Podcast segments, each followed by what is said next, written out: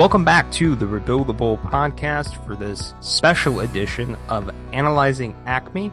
We're doing some episodes here that are going to look at some of the pivotal moments of the Arturas Karnisovas and Marc Eversley era. Yes, an era that's really only been eh, about four seasons long, but pretty impactful because there's been some notable moves that I think everybody in Bulls Nation has an opinion on. Uh, in today's episode, we are going to look at the Patrick Williams pick. Yes, the drafting of Patrick Williams dating back to 2020. And if you remember that draft lottery, the Chicago Bulls, I think, were slated to pick seventh. And when the lottery ball bounced a certain way, the Bulls found themselves in the top four. So they vaulted up into that portion of the draft. And then there was a lot of interesting speculation. I remember right after that, I did an episode uh, after the lottery with Michael Walton over at Bulls Confidential. And uh, we were talking about different types of players. And I don't even remember if Patrick Williams' name came up. I, I don't think it did. And it's just kind of funny because at that time we were talking about guys like Killian Hayes, Tyrese Haliburton's name came up, and I, I stupidly made the Iowa State comment and said, oh, I'm I'm afraid of that pick. Tyrese Haliburton's really going on to have a pretty damn good career. So I was definitely wrong on that one. Big names like James Wiseman came up and LaMelo Ball because nobody was really sure where he kind of fall in that draft that year. But I just remember a lot of speculation and Patrick Williams' name didn't really surface until a little bit later. So this was sort of an interesting pick made at the time. It was one that was focused a lot on potential and its potential we're still talking about even here in 2023. So four seasons later, we're kind of still waiting like what is it that Patrick Williams can become? So joining me today, I have two guests to help discuss this, and they're both two guys I really respect. So let's bring our guests in for this discussion on the Patrick Williams draft pick. First, from NBC Sports Chicago, he's been a frequent guest on the Rebuildable podcast. One of my favorites, Tony Gill. Tony, how's it going? Good man. Thanks for having me back, man. I enjoy doing this. Uh, you're one of the, uh, I will say, better Bulls podcasters. Like you're, you're, better than me, definitely. Thank you. That's not. Thank you for having me on. That's not true. You're, don't say that. Come on. Oh, yeah, yeah, definitely. Def- I, I, I would say. I mean, the, the Bulls podcasting space is excellent, man. Like, there's a lot of great creators in the Bulls space, and I enjoy listening to all of them. And I'm mm-hmm. like, man, I really need to step my game up. also joining us today, one of my favorite content creators, and had him on right before I took a long hiatus, and I felt bad about it because I, I, didn't get to have him on again. But it's good to have you back on, Kris Amundsen from Swish Theory. Kris, how's it going? Doing well. I'm glad to be back. Uh, I hope your hiatus was worth it. I'm not sure if it was long enough based on how these Bulls have been playing uh, last couple years here, but we'll see. And I agree with Tony. You're definitely one of the better podcasters mm-hmm. in a space with a lot of really great content creators and a lot of good analysis. So, uh, hats off to you as usual. The space is to me one of the best when it comes to like the different Chicago sports teams. I, I really think like the the Bulls podcasting space has some really thought provoking podcasts. And I think everybody's kind of got like a different flair. That's what I've always liked about it. You got all those really good daily podcasts but then some other ones that really kind of do more deep dive analysis. So it's definitely a, a good variety. And like, you know, Kris, you're doing some great stuff. You and Larry and what you guys are doing there at Swish Theory is fantastic. So wanted to bring you both on talk about Patrick Williams because to me, when I think of pivotal moments in the AKME era, and it's only been four seasons, but four really interesting roller coaster packed seasons this is probably, I think, one of the biggest decisions that they made that's been put under a microscope. And if you kind of go back in time to that draft lottery in 2020, uh, if you recall, the Bulls were projected yet again to get the number seven pick. It would have been their fourth straight year with the number seven pick, had that actually hit. And what happened was the lottery ball bounced and they ended up into the top four.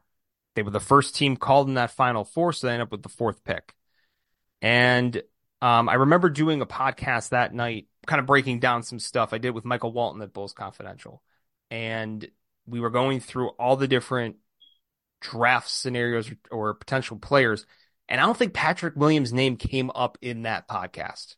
Like he was not somebody that was on my radar, on Michael's radar. So I want to go back at that moment, the draft lottery 2020. And I want to just get an honest answer. And it, it, I usually don't ask yes or no questions, but I'm just curious. Tony, did mm-hmm. Patrick Williams cross your mind at all?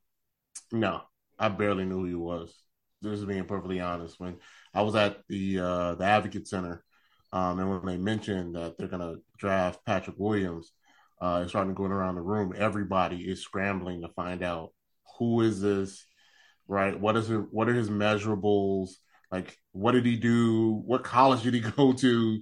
Um, it was a scramble really for everybody, and to see it live of people not having that on their radar whatsoever um, was exciting, but also interesting that nobody had this um, scheduled or thought about as a even a possibility when they thought about the top at least three uh, or four guys that the Bulls were would take at four. He was not mentioned anywhere close to it. I want to say a week before the draft, no, I really didn't know who he was. I mean, we were looking at guys like Killian Hayes, Deni Avdija, Onyeka Okongwu, maybe like like maybe LaMelo Ball would fall to four. That was kind of the hope. But I mm-hmm. remember listening to um, the Bulls Talk podcast maybe two days, three days before the draft, and the first person that had it was K.C. Johnson. And he says, "Hey, I just hmm. got a name to throw out. Just you know, just something I heard, Patrick Williams." And I remember when I heard that podcast, I was like, "Who?" and I had to go do some research. So I had before draft night a couple days to to kind of figure out who he was. But hearing that name for the first time was kind of shocking to me for sure. It's interesting that you brought up Casey because like I, I was trying to go back in time to look at when the rumbling started. That was the first article, like like the earliest timestamp I saw was mm-hmm. something that K.C. wrote, kind of going through like different types of players. So it's interesting. And I guess hey, shout out to Bulls Talk, huh, Tony? Because like it's one of the benefits of having K.C. there. Sometimes yeah. you get that insight for sure. so kind of looking at that moment when they had the number four pick. So let's go back like right before the Patrick Williams speculation happens. I'll start with you on this, Kris. Who were some of the names that were on your radar at that moment? I think for me, I had seen the biggest need throughout the rebuild was someone who could set up teammates, um, a, a, real creator. And so I was look, I was really looking hard at Killian Hayes and and LaMelo Ball, and also Tyrese Haliburton was another guy that was on my radar. And it was funny because there'd been kind of a long running joke um, that the Bulls like to draft players or bring in players from Iowa State or their connections through Iowa State. And I thought it would really be funny be- if this is the first time where they didn't draft a guy from Iowa State where they should have. And that was just kind of a floating thought in my mind that kind of just went away. Um, and I thought, well, maybe they won't because you know it's they don't really have a connection. Um, to them this time It was kind of more of a Garpax thing. But it turned out that that may have been that may have been more true than I'd realized at the time. I, was that person too, unfortunately, who who made that comment. Actually, on that episode on lottery night, I said, ah, "Keep the Iowa State guy away from me," and I'm eating so much damn crow right now. Big mistake, Tony. What about you? When around that time, what were you kind of thinking about what to do with that number four pick? I thought I was all point guards and Obi Toppin. that that was the, the, the conversation that I was having. So I'm I'm thinking, hey, if people don't like Lamelo, maybe he'll fall. Um, Tyrese Haliburton right after that. Uh, Jason Goff was really on him and put me on uh, Tyrese early on. I'm like, okay, he's a point guard option. If he if you know Lamelo's not there, you know, go get Tyrese Haliburton. You you need that was the big thing. They had didn't have a point guard uh, of the truest sense that can set everybody up. Um, you know, I know Tyrese Maxey wasn't, you know, on you know people's top ten, you know, boards, but guards from Kentucky tend to do well in the NBA. So I thought he deserved uh, some consideration if you're looking for a point guard. So I was all point guard out because they that's what they needed. right? You had your, you know, your shooter in in in Zach LaVine, right? You had kind of uh, a combo situation at that time in Coby White. You needed a setup guy, and the Bulls didn't have one. I thought this was a perfect time to grab one. You're near, you're you have a top five pick. Just go take one of them, right? In in a draft where everybody was skeptical of everybody right? Um, nobody was hundred percent sure on Anthony Edwards. I loved Anthony Edwards, but I understood teams were kind of like, uh, you know. And then you had the James Wiseman situation, and then you had like LaMelo Ball. Like there were so many questions about that draft. Um, I would I would have taken one of those point guards and just kind of ran with it. Also, Killian Hayes obviously uh, was an option. So I was thinking all point guards, and if you weren't thinking point guard, take the old dude in Obi Toppin. At least he can be plug and play because he is a grown man. I remember being really obsessed with Killian Hayes just on the the physical traits alone. I remember really thinking like, "Ooh, that would be a that would be a cool prospect to look at at the time." But I'm gonna circle back here to Tyrese Haliburton before I uh, get your thoughts just on the actual Patrick Williams pick. We have the benefit of hindsight right now, seeing how his career has come into fruition, and him now being all star caliber point guard in this league. If that was the pick in 2020, how good do you think this core would have been? And and would the core look slightly different right now because there's a continued youth movement? Like, what do you think would have happened if that had been the pick? I'll start with Kris, and then we'll we'll go to you, Tony. Yeah, it's tough to say because at the time that they made the pick, Patrick Williams, and I will, we'll get more into him later, but I just wanted them to take a big swing. You know, as Tony was saying, like point guard made a lot of sense for the team's needs, but I just wanted them to take a big swing at a star. And I, I recall some of the knocks on Tyrese at the time in the draft was number one, his defense, which I think everyone admits is still a pretty big issue today. Um, and so putting him next to Zach LaVine, you're like, man, that that may be untenable defensively. Like, I'm not sure if that's going to work. And you got Coby too. Um, and so I, I, could understand some of the doubt there. And the other thing was that Tyrese was a creative passer and a good shooter, but his form was kind of unorthodox and he was very much a perimeter player. He he wouldn't get to the basket very often. And so I think people kind of had some doubts as to whether or not he would be able to to have enough on-ball gravity as a creator to really set up his teammates in the way that would maximize his his creativity, which he clearly had. Right, the creativity, the shooting was there, but there were some of the questions around there. Obviously, he's he's blossomed into a player, but I think it comes back to for most players, it's about fit and opportunity. And you know, will would Tyrese, who got drafted by the Kings, would he be the player he is today if he hadn't gotten traded to the Pacers? I don't know. Would he have done as well in the Bulls system next to Zach LaVine?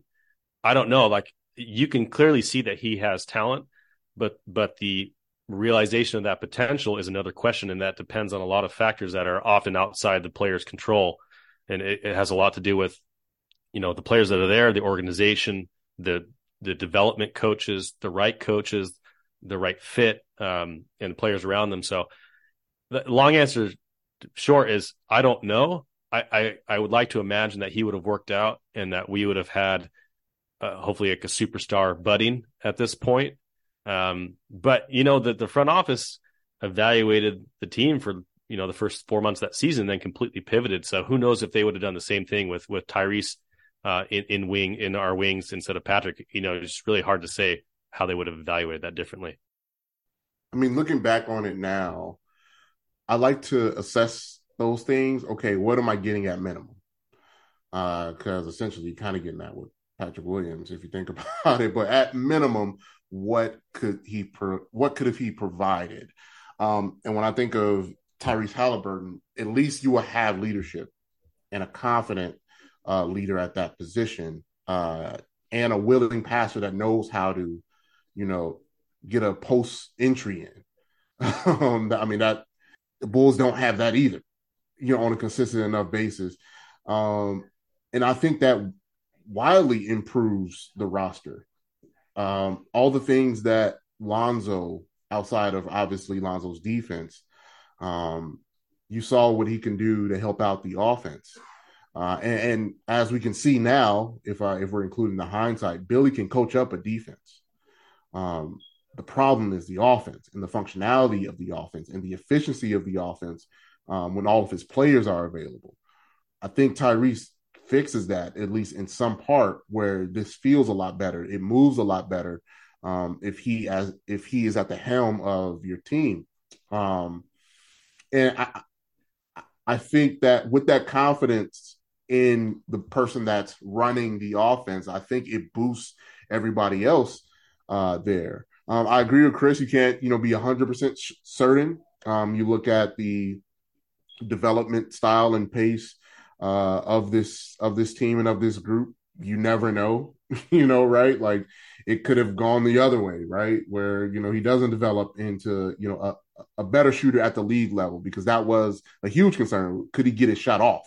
Like he was a good shooter at you know Iowa State, but the question was, could, will he be able to get it off uh, in the NBA? And obviously he you know has adjusted, worked on his game, and and added to that. Uh, but I think at minimum you're stable at the point guard position. I think he was going to be an NBA starter regardless of how the top end happens. Um, but at least you have that figured out, and then you can move on to other pieces around the team uh, that needed to be tweaked or adjusted. In terms of the actual pick itself for Patrick Williams, when that actually went down, you, you kind of talked about a little bit, Tony, like your experience being at the Advocate Center when it happened. Um, so I'm going to start with you. I, I, know you just answered this question, but I'm going to start with you on this one. What was your initial thought at that pick? Was it good? Was it bad? Were you kind of thinking, okay, this this is an interesting experiment? Like, what what was on your mind when that was the pick that was made for the Chicago Bulls that night? Um, I think at the time we were still learning about this group. We had GarPax for so long. We understand their thought process. We understood what they liked in drafting a, a potential prospect. Um, but this, we were still learning what they liked. And that was the first signal into what they liked, right? They like physical tools.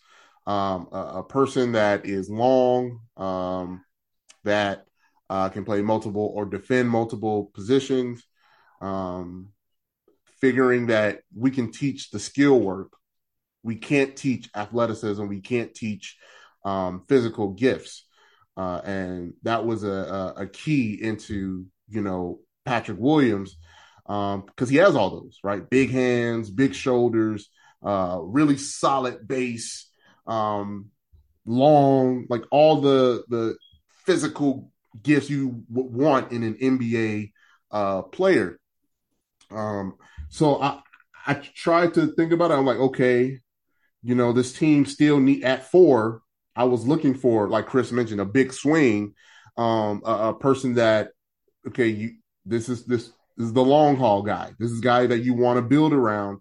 Um, and I gave him the benefit of the doubt, like everybody should, right? You know, nobody assumes that you know anybody's bad at any job or anything. But uh, when they first made the pick, I'm like, okay, he, he came off the bench. That that didn't look good to me either.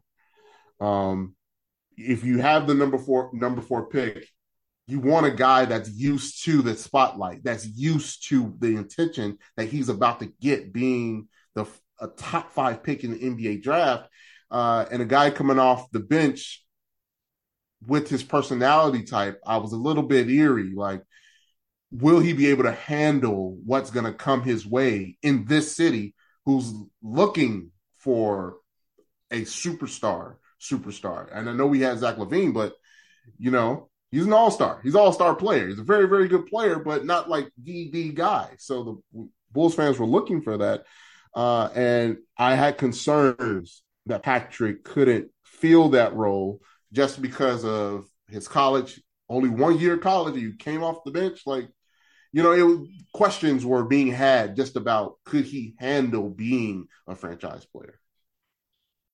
Yeah, I, I agree. It's um, there were reasons to be concerned about the pick at the time. He had a lot of the physical tools, like Tony said.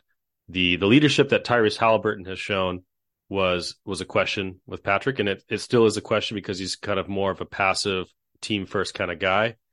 Um, and you know, I think there's some I think there's some value in finding an archetype like Patrick Williams. At, you know, at least at the time in theory, and I think we've seen um, a lot of development in certain areas of that but a, a big a big wing who can defend, who can shoot, um, you know, who can who can do some rim protection. It's a valuable archetype, and he had some he had some on ball skills at least earlier in his career, and he played in a system where he was a team player. So I think there was some upside there. But you know, when you're picking in a draft, there's always a low chance that they're going to be a star, even even you know at pick number four. And I think fans were just so ready for the star to be drafted uh, because of what we'd seen with Coby and Wendell and Lauri that they've seemed like decent guys, role players, but not the guy. And Zach, same thing, great, great player, but not the guy. Like I think Chicago was so hungry for that that it put the expectations on Patrick Williams even more, I think, than, than those previous iterations. And so, as we've seen, the criticisms have been kind of equally, um, you know, more damning at times than than for those other guys because the expectations were were super high. And for me, I just thought, okay, he's a project. He's not ready to contribute day one in the NBA. So to me, I thought, all right, this front office is going to be patient. They're gonna they're gonna bring in Billy. They're gonna develop these guys, develop you know all four of these picks, and we're gonna have some time. And obviously that hasn't happened. Um, and I think that's contributed to some of the development or lack of development we've seen in Patrick. But at the time, I thought, okay, it's a big swing. It's a low you know, it's it's high high upside, but also kind of a low floor potentially if he doesn't get these skills to really hit. So, and it's and we're still kind of in, in the same boat in a lot of ways, uh, even today. I remember in that first season, I don't know if it was Stacey King that lumped it on him, kind of using the Kawhi Leonard type comparisons. Um, and I remember that happening a lot on on Bulls Twitter and and just thinking like that's a really lofty expectation for you know a guy that was that that young, that raw, and picked that high. The benefit that Kawhi Leonard had was he got to go into a situation to a winning team and kind of get that time to bake very slowly. You think it didn't really click for him until a few seasons, but he I think had the the benefit of being a lower pick on a winning organization and propping Pat Williams up to be that kind of guy like quickly, I think was a, a lot. Um, and it was a demeanor comparison, yeah. right? Everybody's like, "Oh, he's quiet. Quiet's quiet." So they're, going to be the same guy. And I was like, "It's a different type of quiet. Kawhi Leonard yes. is scary quiet. That's a guy you don't want to mess with. Quiet. you know, it's, it's, different. He's he's he's an assassin, but he's just not vocal. You know, with his. And I think that was a part of the comparison. You know, as well as the physical gifts, it was mm-hmm. we were kind of doing the same demeanor type of comparison with Patrick and and Kawhi. And it didn't help that Patrick's favorite player growing up was Kawhi, and he tried to model his game after him. It just kind of fed into that same narrative. Yeah, it, and it, and kind of like similar similar body types. Like it, it, just seemed like everything was kind of playing into that, and it just it, was unfortunate. Like it happened, it seems so early, but I think goes to the point that that you made, Tony. I think at that point, like we wanted something greater. We wanted superstar level talent to start coming on the roster, and as you know, you said, Kris, you had the all right bunch, right? The number seven bunch. We had Coby and Wendell and Lauri, and it's okay. Now what? Is there something that's just a, a step above that? So when we kind of got a, a, look at at Patrick Williams early on, and I know it's kind of hard to go back. Going back to that that 2020 2021 season, it was a very odd kind of like COVID shortened season. You know, it started out as like a, a quick evaluation and then pivoted so fast at the trade deadline that year um, in terms of the philosophy. But was there something early on that caught your attention from Patrick Williams that was a, a good thing or a bad thing in terms of what you thought he could be going forward? And I'll, start with with you on this one, Kris, and then we'll go to Tony. I think I remember at the time he was playing the three uh, most of the time with Lauri at the four, but there were occasions where he would be able to show off his weak side rim protection. And that was something that I thought was really intriguing to me because he just seemed to have a knack and timing and the athleticism to get up there. And he had, I think it was a monster block on Ayton or Giannis. I, I can't remember who it was or, or if it was even that first year, but there were some of those early flashes there. And there were a lot of flashes that were concerning at the same time. Um, uh, and we'll just, let's just be honest here. Patrick was not a good NBA player his first year, like at, at all. He, he was theoretical only. And, you know, you could see he had a nice shot, but it was a slow release. And you could see that he had the size and the NBA body, but he didn't have the processing speed and the and and the timing on defense to really be impactful as a defender. So I think it went mostly as I thought, which is is the guy who's the youngest American born player in the draft. he was, you know, off the bench. So I expected him to be pretty bad his first year, and he kind of met my expectations there. Uh, so I mean, for yeah, for the first year, I thought, hey, there's some things here, there's some little flashes, but this guy needs time. This guy needs time to develop. No question about it. I think Kris's assessment was correct, and you saw the defensive capabilities. Um, if a guy can, you know, nail down in the timing of a weak side block, right, understanding when to leave his guy to go help out, uh, that's something that's extremely valuable at the NBA level, considering that guys get blown by all the time. Um, so if you have somebody, especially right, at least the thought was Lauri was going to stay here. Um, you needed somebody on, on, that can be able to handle that weak side, that defense, um, and able to rebound and in possessions, you know, on defense. And you saw that uh, with his athleticism there. Um, but that that was about it. Um, I was a bit underwhelmed uh, by him as a as a rebounder, right? Like little stuff. Like rebounding is is, is anybody can rebound. It's just do you want to do it and, and do you want to be aggressive enough? I was uh, disappointed by that. Um, offense is hard to grasp at the NBA level if you're trying to learn it. you know, if it's not part of your everyday life as a player growing up. Um, but if you have the physical gifts, I can give you some leeway on that. Um, the first year, so I wasn't, you know, killing them on, you know, the the scoring output. Either your score, or you're not. Um, but can you at least get get to the basket? You know, eventually. So I, I was willing to wait on the offensive game to to kind of develop. Uh, but there was something definitely defensively that you know made you think of Kawhi Leonard uh, in in some spaces uh, with either a block or his ability to you know guard multiple positions. Um, so there was definitely some hype around what he could provide for this team uh, defensively. I do want to get into a couple questions where we're, we're going to get into some nuance into how we've gotten to this point with Patrick Williams, but I, I just want to get a snap grade from both of you. If you had a grade Patrick Williams as of today, what would be a a letter grade you'd give him? And I'll start with you, Kris, and then we'll go to Tony. Yeah, that's a, that's funny. I've never been asked that question before. I've never really thought about it before, but it, it kind of depends. Um, if you're viewing him and you're grading him as a potential star, I, I think you're going to get a D minus. You know, um, it's it's always a low it's always a low chance, but I think there's been some things that have contributed to it as well. But clearly, he has not been put in a position to be a star, and he also hasn't really kind of taken the reins of it himself if you're talking about as a role player, as a kind of a three and D guy, I think he's actually developed pretty nicely. I'd probably give it like a C plus at this point, um, because he's he's shown a lot defensively, especially last year and early this year. I think he's really really shown a whole lot defensively.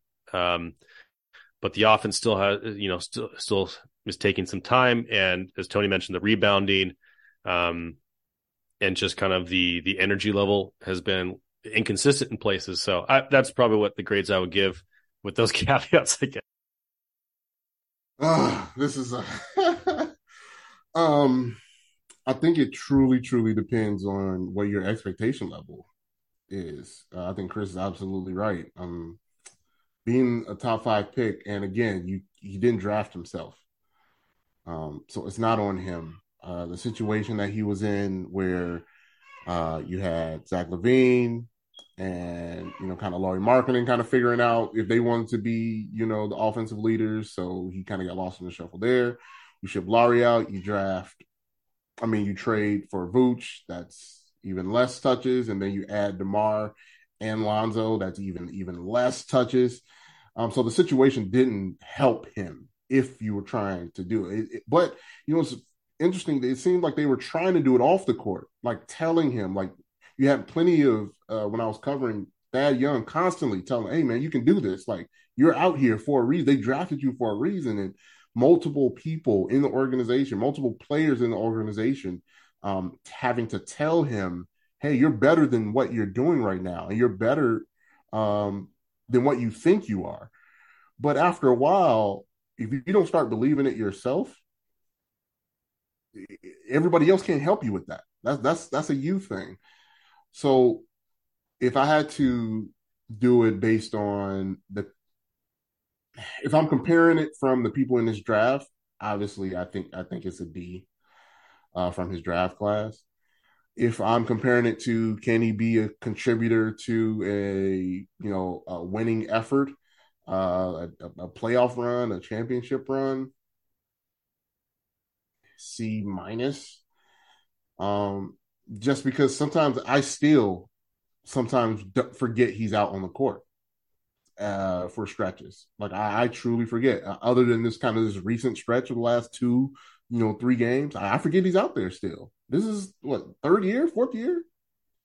Um, I'm not supposed to be doing that with with the top four pick. I'm not supposed to forget Patrick Williams is. Oh, there's Patrick. Um, oh, he grabbed the rebound. How many does he have? Two. So, um, if I had to do that, if I do an overall one, I would probably say a C minus. You want to get to a grade actually when we end this discussion on AKME's decision there. So I, I kind of want to come back to that a little bit because you, you both kind of you know talked about that higher expectation level.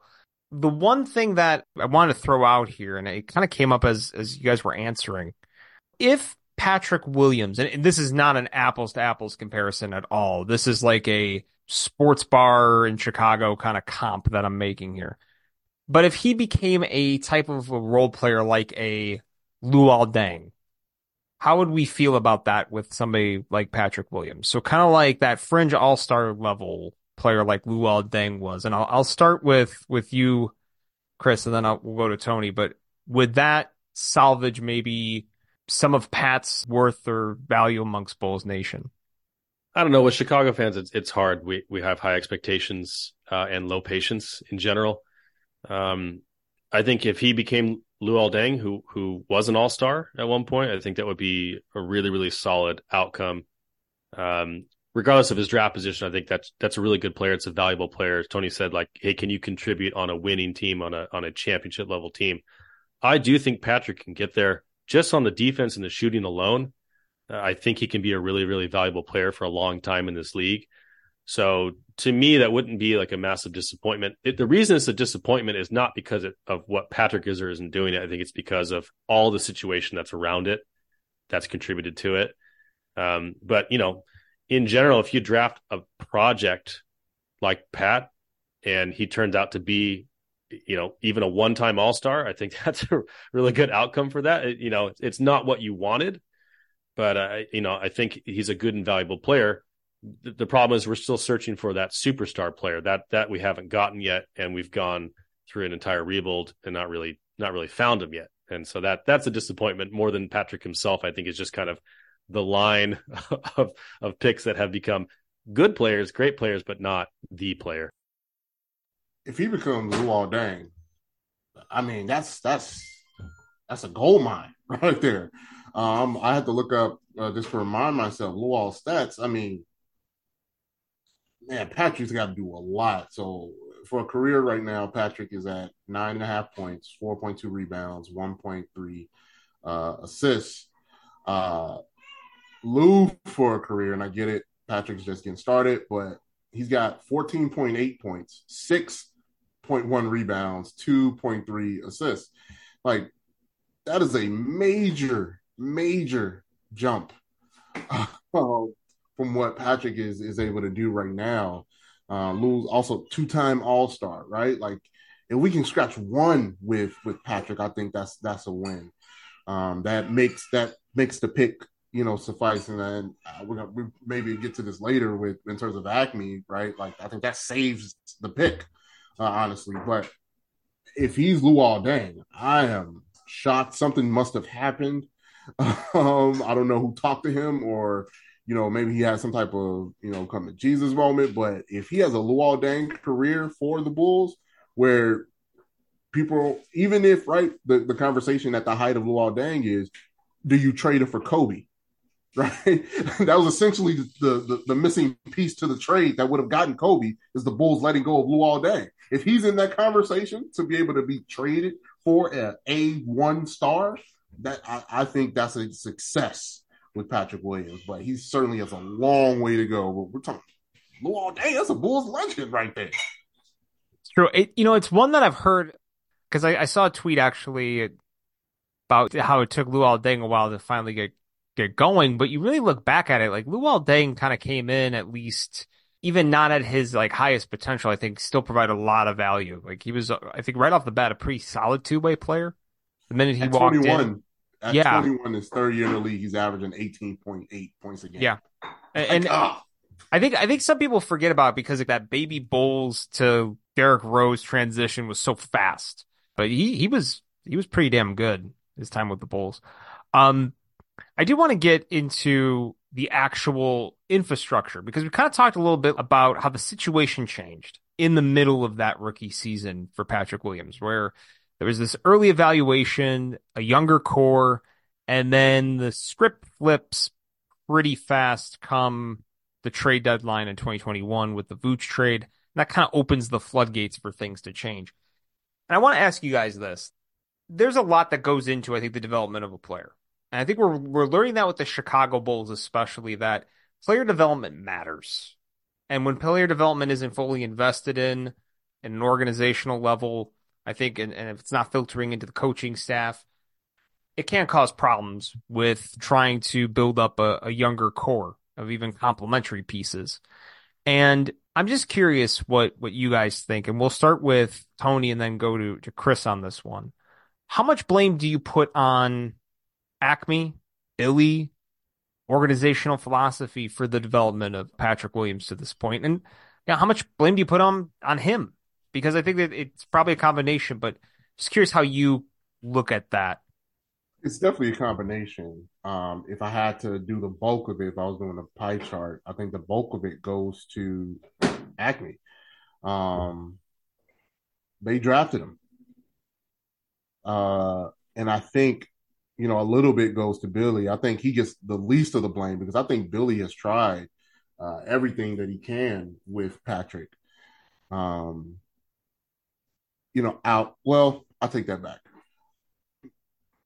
Enforcing uh, a, a play style um, and not kind of cow, not hindering the expansiveness of what you could do development because you're trying to appease your better players um, is something that I think Billy has you know never done in his professional career. Um, and to expect expect him to do that now, I think, is a reach. Um, he tried it right by benching Zach. That was a bold move that he had never attempted to do before ever, and he got his hand slapped, uh, and he never went back to that type of coaching again. And I thought that was to his detriment um, in terms of growing a culture and growing a winning culture. So um, I think the majority of the blame goes to uh, how quickly that they tried to build this team together. Um, Patrick needed the development. Kris mentioned it earlier. Right, he was a, he was raw material. He needed the time and the personal uh, investment to grow. And I get it, right? You had this thing of Zach LaVine, right? What do you what do I do with it? Right? He's this excellent scorer, all star type player. Do we trade it away or do we try and build with it and, and, and win now? And obviously Zach was uh, uh, in, not impatient, but he felt like he has waited long enough. He he was tired of the rebuilding uh, time in his career, and he wanted to win. But you just drafted this asset, like you you you can't forget him. And and I think in their haste and I don't know if it was haste, but in their aggressiveness, I should say, uh, to try and be a, a, a contender, you forgot about your 19 year old. Um, and if you know him, you're who knows him better than the Bulls organization, right? Um, you know his personality. You know that he needs the all the attention. We saw it for one game, right? That that final game of that uh, of the playoff year uh, against Minnesota, right, where all the attention from the organ was on him. Hey, this is all on you. Do what you got to do, and he went out and you know he scored some points. Uh, but if he isn't able to do that consistently because there's too many things hindering that growth, that is on the the the executives who put him in that position. Um, and then obviously it's it's up to Patrick. What player do you want to be at this level? Um, if he doesn't have that killer instinct, right? We mentioned the the demeanor mentality between him and, and Kawhi Leonard. Kawhi is a beast. Prime Kawhi Leonard was not going to be denied. And I feel like Patrick is okay with, hey, you want to bring me off the bench? That's cool. You want to start me? That's cool. No. When Anthony Edwards was told by Team USA, we would like you to come off the bench, he said, for who? Right? Like, it, it, you need that mentality at the pro level if you want to uh, uh attain greatness. And I don't think that's in him. I don't think, I think he wants to contribute. I think he's an excellent team player, but you can't be a leader by not turning. You got to turn your back out to the to the rest of the crowd if you want to lead. Um, otherwise, you're just kind of in the group, and I don't think Patrick has that uh, in him to be that. So I think majority of it is management. Uh, the next level is is Patrick, and then a little bit of that goes to Billy. I'm going to agree with Tony here uh, on on kind of the divvying up of of that. Um, I, I would say almost nothing's on Billy because listen, Billy is an NBA coach. His job is to try and win games and put his team in position to win games. So there's no way that Billy's going to be like, hey, hey, DeMar, hey, Zach, we're going to take the ball out of your hands. We're going to put it in Patrick's hands and let him run 20 pick and rolls a game because it's best for Patrick's development. But what's best for Patrick's development is not what's always best for the Bulls' development and, and the Bulls winning games. And, and clearly that was their goal the the criticism of AKME for me with the with the Pat pick was at the time it made sense based on the current team's position. You draft a guy who needs development. Hey, we're in a development situation. You get a, a, a coach in Billy who's really great at maximizing his players' strengths and finding combinations that work. Uh, that's always been, you know, sometimes to his detriment, as Tony mentioned, that he's almost too accommodating in some ways. But it was a good situation. They they hired more development staff. Like it was a situation where it's like, hey, Pat can Pat can take his time, and in two, three, four years, we can find out what this guy's got. But they didn't do that, and so and you've seen this pattern with AKME, not with just with Pat, but with drafting Dalen Terry and with drafting Julian Phillips. These are guys that need serious development in their games to be contributors now.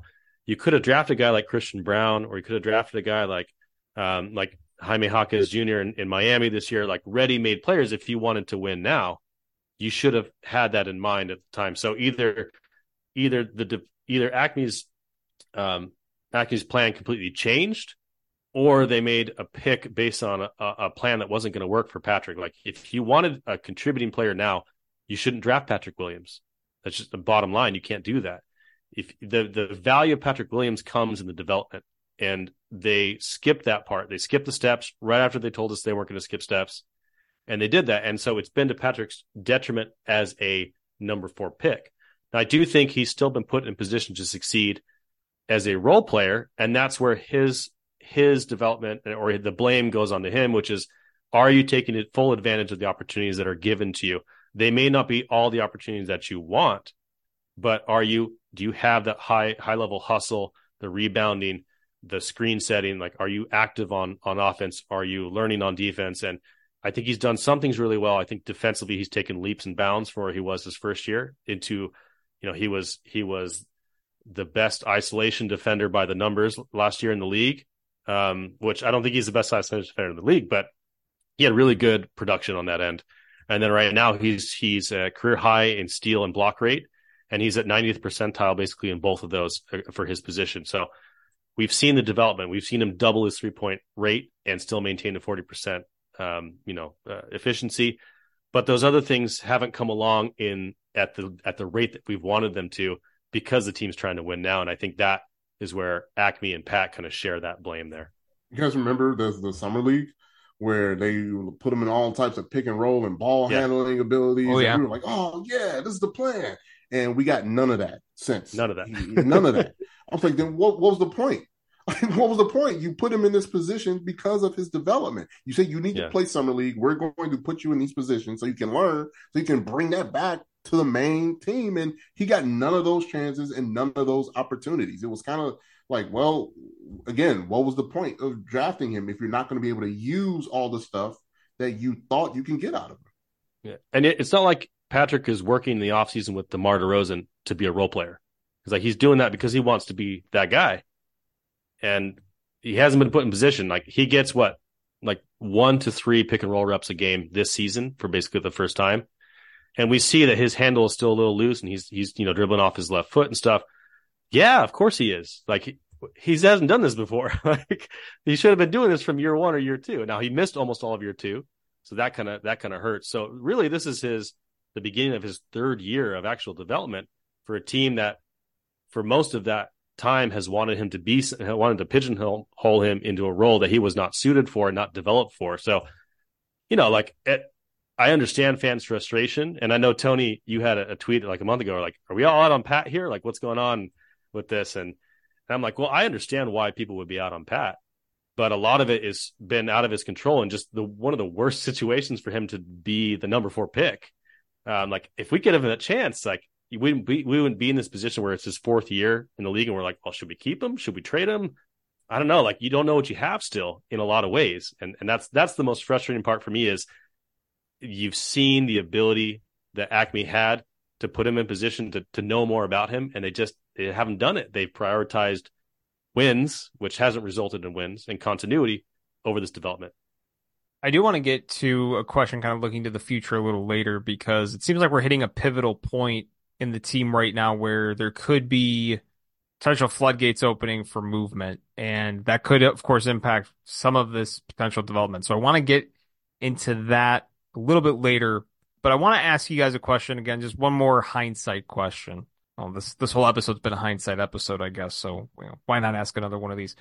This is a question I'm going to ask on another episode that focuses on the trading of pieces from the young core. So Lauri, uh, Wendell, pivoting the plan. In this episode, I want to look at this really through the lens of Patrick Williams.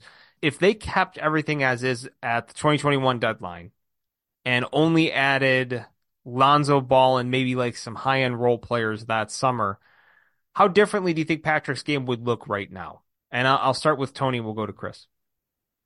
Well, it puts their money where their mouth is, right? That's actually putting this player in position. Like, look, there's no help coming. You're the help, right?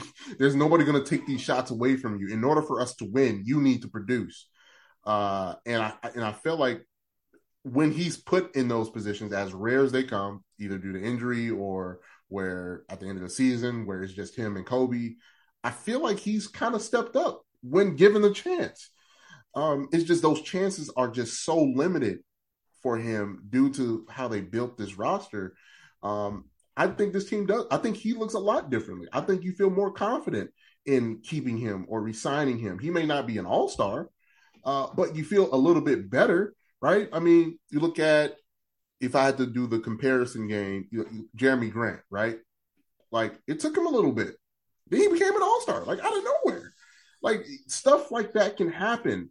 Um, and if I had to model his game after that, maybe it's a better shooting Jer- Jerami Grant. Um, and I think that's all star level that he can be that low tier all star, but I think that can be a potential all star level player. Uh, but again, that would have taken using your your foresight and your thought of saying, okay, year two, let's let's do this. And obviously he got hurt, but going into that year three, man, like this this is all on you, man. This is you and Zach and Coby. You guys are gonna figure it out, and we're gonna add to where we can, or in that case, Lonzo, uh, Lonzo Ball. Like it's you guys. Do something with it. We believe in you, and we're gonna show you with uh, the amount of effort uh, and not trying to replace you we're not trying to replace your like you know adding a Torrey Craig right to potentially take your you know position. No, this is all on you, Patrick. And I think the Bulls are come out better if they're willing to just wait and and, and take that risk on a player that they took number four overall. Yeah, I couldn't agree more with, with Tony here on this one. It's it's I think it looks differently, and I, I think back to Coby being put as the starting point guard in that 2020 season and everyone's like, well, he's not a point guard, he's a shooting guard. And to me, it was like, okay, but these reps are going to be important. Even if he doesn't become that guy, him learning how to create offense, create for his teammates, get better at ball handling and decision making is going to make his career better, regardless of what his position is going forward. And I think for Pat, it's like it doesn't mean putting the ball in his hands every night and developing him that way doesn't mean that you think he's going to become Kawhi Leonard. But if he's a role player that become, you know, like Jerami Grant, where he can take that leap, it's because he's had those skills and he's developed those skills and he feels comfortable being put in positions, even if it's just, you know, three or four times a game, that he can produce in those situations because he's had the reps he's been allowed to play through his mistakes. And I think Patrick has not been allowed to play through his mistakes in a lot of ways. Now he's gotten a lot of minutes. He's gotten a lot of minutes and opportunity on the court, but it's what are you doing with those minutes that's going to be important to your development. And mostly it's been take threes and play defense. And that's kind of all he's done. And he's become legitimately pretty good at both of those things. But I just want to see him like, let's expand the skills that he's allowed to, to, to practice on the court. And I think if we had taken the route that, that you described, Matt, um, I think we would see a more diverse skill set at this point, even if he doesn't become that, that guy, he's going to become a better overall player. And, you know, it's easy to look back at it now. I think I remember at the time people were really questioning whether or not we should we should do this move. And I know a lot of people were excited about the Vooch trade uh, because people were tired of losing. Um, but you know, th- we, I absolutely think it it would have been different for Patrick and his development uh, at at minimum if we had taken that different path. So I got one last question before I ask you guys for the uh, grade from AKME on this move. Given that the Bulls are in this kind of pivotal moment where we could see changes to the roster being made pretty soon. We're recording this here in early December. What do you think could happen if indeed some of these veterans like Zach LaVine, DeMar DeRozan at some point are gone? Do you think that that could spark something in Patrick Williams? And and what do you need to see from him to think he can reach his full potential? I'll start with you, Tony, and then we'll go to Kris. Man, that'd be some major hustling backwards. it's like now you want to do it, you know, when he's in a contract year, like you could have. And it, I was going to piggyback on, on Kris's point that he just made. Even if he doesn't become the guy, at least you know, right? Like, isn't the worst thing not knowing? Yeah. Um, it's the worst. It's the it you don't what can you do with I don't know or I don't know yet. You have four years. You have four years to know. Um, and if and if he was a superstar, right, and he's seen how you operated, right, you're only guaranteed seven seven years, right, with a superstar because every every one of those guys they take that first super max that they're able to get if they're the star player, right. But after that, not only did they you assess them as a player. You gave you gave them, you know, whatever that big extension is, but they've also assessed you as an organization. Are you going to help me get to where I am? Um, but for Patrick, it, it to do that now and say, hey, we're we're trading Zach, we're trading Caruso, we're trading DeMar. It's all you now, and we believe in you now. I, I think it's kind of too late. You should have found that out earlier. And the, the the situation that they find themselves in is they're scared because uh, of what Lauri became. Right, he became an all star type player. He became what we thought he could have been here, uh, but it was never going to work here. It was never going to be like that here. And if Patrick does churn himself into something, it's hard to see that happening here just because all the baggage and all the things that you know they're that they're doing here to kind of one it, it discourage him, right? um, they brought in a replacement. They have put him on the bench. Like all the different stuff that they've done with him, um, that that kind of I, I don't think pushed for development in all areas of his game. Um, so I wouldn't agree with the move at that point. I mean, if if if it takes now, if you trade him before the trade deadline, if it takes the next three months to figure out if you want to keep him or not, I would say something's wrong with the organization that you can't properly assess your number four drafted, you know, pick and your first pick, right? That that that you made as an executive. Um, I think there's a big problem there if you're trying to put him in position to see what he can do now. Tony hit hit it right on the head here. The the the damning part is that you don't know what you have. And they this is the same mistake that Garpax made with Coby, Wendell, and Lauri because they put in a terrible coach in Jim Boylen. They didn't have a single, they had one single person in player development. They just did not put them in positions to succeed. And so you, you were left with undeveloped, uh, uh, unrealized potential at the time you need to make a contract decision on these guys. And so Lauri gets shipped out, Wendell gets shipped out.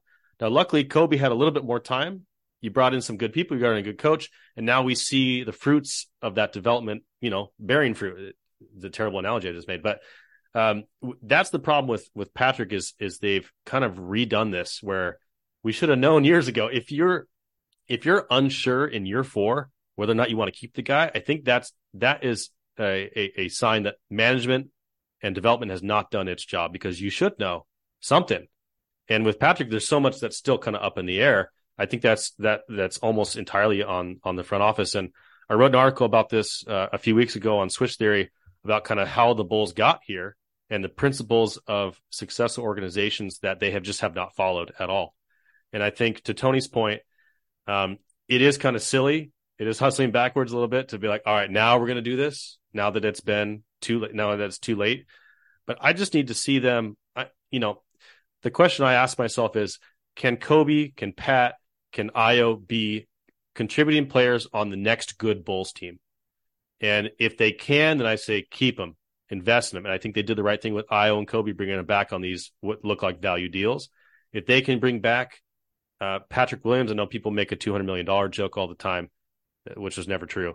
Um, but if they can bring him back on a decent deal, I think you got to do it because now now's the time. Even if he doesn't become the star, invest in his development from now on. Get these guys out of the way and become help him be become part of the next good Bulls team, even if he's not the guy. You need to start doing the right things. You got to follow the right process and let the results take care of themselves instead of just eschewing the process and being like, well, the results aren't here, so we're just going to skip these steps and just kind of try try and jump our to the front of the line here, which clearly we all knew the moment it happened wasn't going to work, and it hasn't worked. And this is why we're in the situation we are now. And and I think the young guys, as usual, are the people that have suffered the most as a result. All right. Well, I'm going to ask you guys to give me that final grade. I know I've been I've been kicking a lot of them to, to Tony first, and I, I want to do it again for this question because Tony, you had mentioned when you were grading just Patrick overall, you kind of mentioned just the pick in general. If you're kind of looking at it from uh, AKME standpoint, like AKME making that pick as a D for analyzing AKME, is that the grade you're giving them for that pick? Is it a D? Yeah, yeah. Considering you you, you look at what you could have had at, at that draft, um, and I know Tyrese Haliburton is the guy, right, that we we go to, but um, I mean, you got Tyrese Maxey, you got other players in this draft. If I can go just kind of go back and look at it, I mean, uh, let's see here. Desmond Bane's another one. Desmond Baines, uh, Onyeka Okongwu. I like him as a player. Um, and again, this is all super duper hindsight, obviously, but for the value at that position, I would I would say it's a miss because you don't know when when it's extension time. You miss because you don't know. If they fleshed it out, I would have been like, hey, you know, people miss. Is he a contributing player? Can he, you know, get him at a low low enough number uh, to be a contributing player on your next good team? Um, and again, we would have gave him crap for missing on the pick, but I think it's worse now is because you don't even know um, if he, if you know you put him in those positions that you could have done, done something with him. So um, I think I think it is a D just because you could have drafted your point guard, the one the one position of need at that time that you absolutely needed, uh, and you took a swing on raw materials. So you know I think Patrick is going is an NBA player. He is a double digit year NBA player, um, either here or elsewhere around the league. He's going to he's an NBA player. Um, is he a difference maker NBA player? Even from the role player position, I've just have I haven't seen that yet. That he can be even a difference at the role playing position um, if he's not going to be one of your pillars. Um, so I, I, have to give it a give it a D just because like there there's so many questions uh, and I haven't seen enough of can he contribute to consistent winning and be a factor in that locker room. I, I haven't seen it.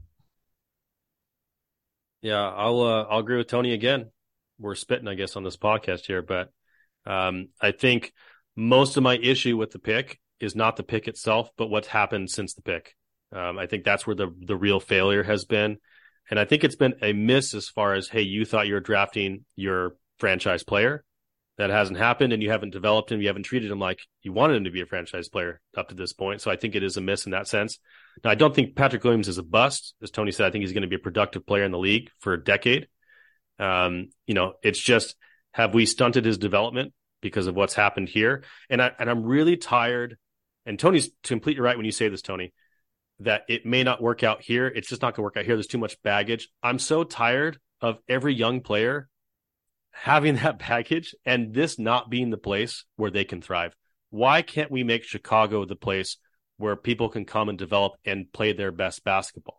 That's the real frustration. And it's the failing of the front office where we shouldn't keep having these conversations because of their last four first round picks of Patrick, Coby, Wendell, and Lauri, all four of them fans have called for them to be traded at some point in their first couple years. Like, get this guy out of here. I'm sick of him. He's not doing this. He's not meeting expectations. Are do we just draft four players that were mediocre, or have the Bulls played a serious part in in their failure or their or that miss? I think I think the latter is true, and I would really like that to change. And and so, you know, because I would love to talk about. Man, I can't believe we got Tyrese Maxey at 21 and developed him into a, a superstar player. I would like what, when do we get another Jimmy Butler type outcome? Or when do we just get like a great outcome where it's like, hey, we like this guy, we want to resign him after four years, he's going to be contributing here for a long time, without all the angst and the frustration that comes with it. So I'm tired of Chicago not being the place where where young guys can thrive. We got to change that first. Man, I'm I'm in agreement with you guys on this, and uh, you know that what you're saying there, like it, it also made me think of even Dalen Terry and thinking of these young raw athletic pieces that need this kind of development, this kind of nurturing. And the fact that it really took what a few years before we really started talking about a player development overhaul in the organization. I mean, God bless Peter Patton, but I'm I'm sure there's even more that has to be done. I think there's a common denominator. Um, I make it very clear on this podcast. I, I actually think it sits above AKME that always seems to rear its ugly head because there's another team in town that has this issue. If you didn't know that, but it is wild that you know another like the Dalen Terry thing is like he can't stay mm-hmm. on the roster. Yeah, like, he's a first round pick. Like I get he's you know in in the teens with the, but he's a first round pick. Like he can't contribute in anything, nothing. Can't give you one minute of meaningful basketball on your roster, and that's your first round pick. And this is year two. Like what's what's going on? It's it's very frustrating. Yeah, and we're gonna have an episode where we go into a little more of the pivoting of the plan, and, and I wish I was like a fly on the wall at that moment when they decided, you know what, we need to start making moves to add veterans to this roster. I I kind of want to know like what caused that to happen so fast. Like, was it so much impatience from AKME, or was it impatience from the guys sitting above them, Michael and exactly. Jerry? Exactly. We will never know, but if I'm taking this job and I'm trying to get you back to prominence, I'm not listening to you, right? Like in the interview, like the Bulls aren't in a position, and I get it, it's only one of 30 jobs, but look at where your organization has been. You're not just interviewing me. I'm coming from an, uh, a healthy organization. I'm interviewing you. So if there's stipulations on this job, I don't want it. What for? For what? For who? Right? Like yes, you get the key to you know bring back the Bulls, but under what? I gotta turn this team around in in a year, like especially after their intro press conference of being the development guys. Like I was all on board on on, on this management group because they were, hey, we're gonna take our time and develop. They flipped the roster in a in a half a year. It was hmm. extremely disappointing when that started to happen. I'm like, you didn't even try you didn't even try with the with the materials that were here. Ah. It is frustrating, and, and looking at it in the lens that we did today through Patrick Williams, it's really frustrating when you start looking at it like that and and it's definitely one of those moments the the drafting of Patrick Williams and and everything that resulted after that it, it the ripple effect is definitely something that we could talk about for hours and hours and hours and probably have multiple podcasts just on this pick alone and all the different ripple effects.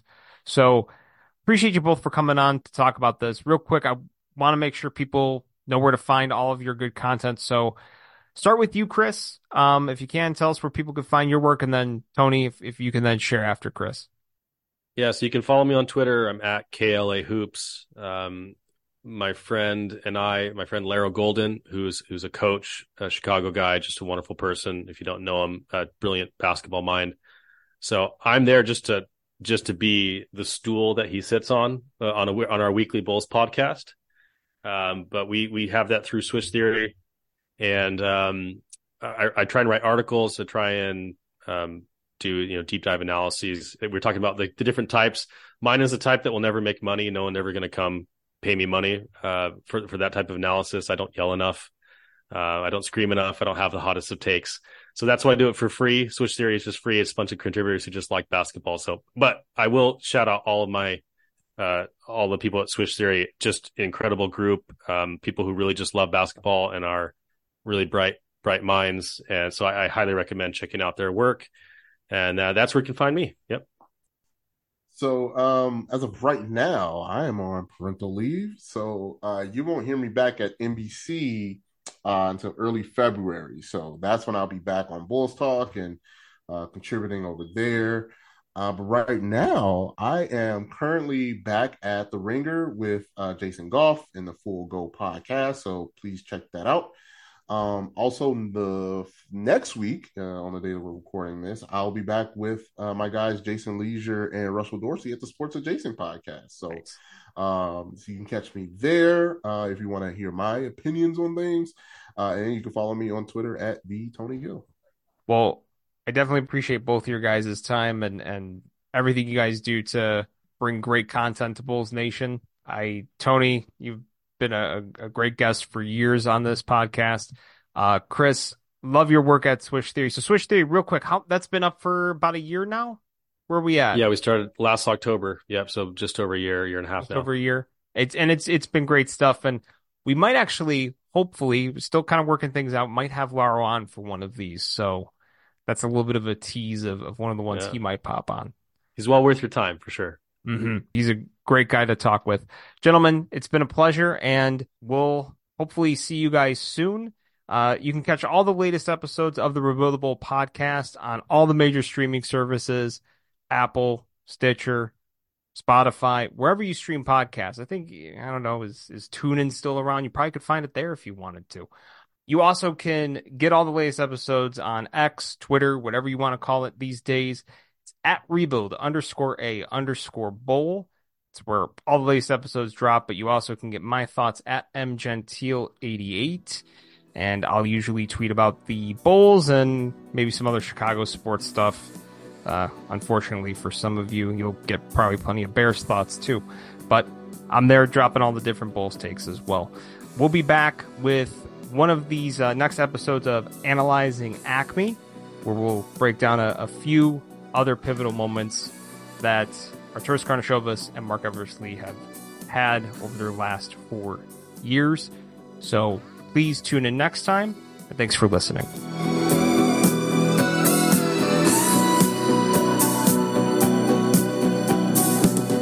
Thank you for listening to the Rebuildable podcast. Be sure to check us out and subscribe on Spotify, Stitcher, Apple Podcasts, Google Play, or wherever else you stream your podcasts.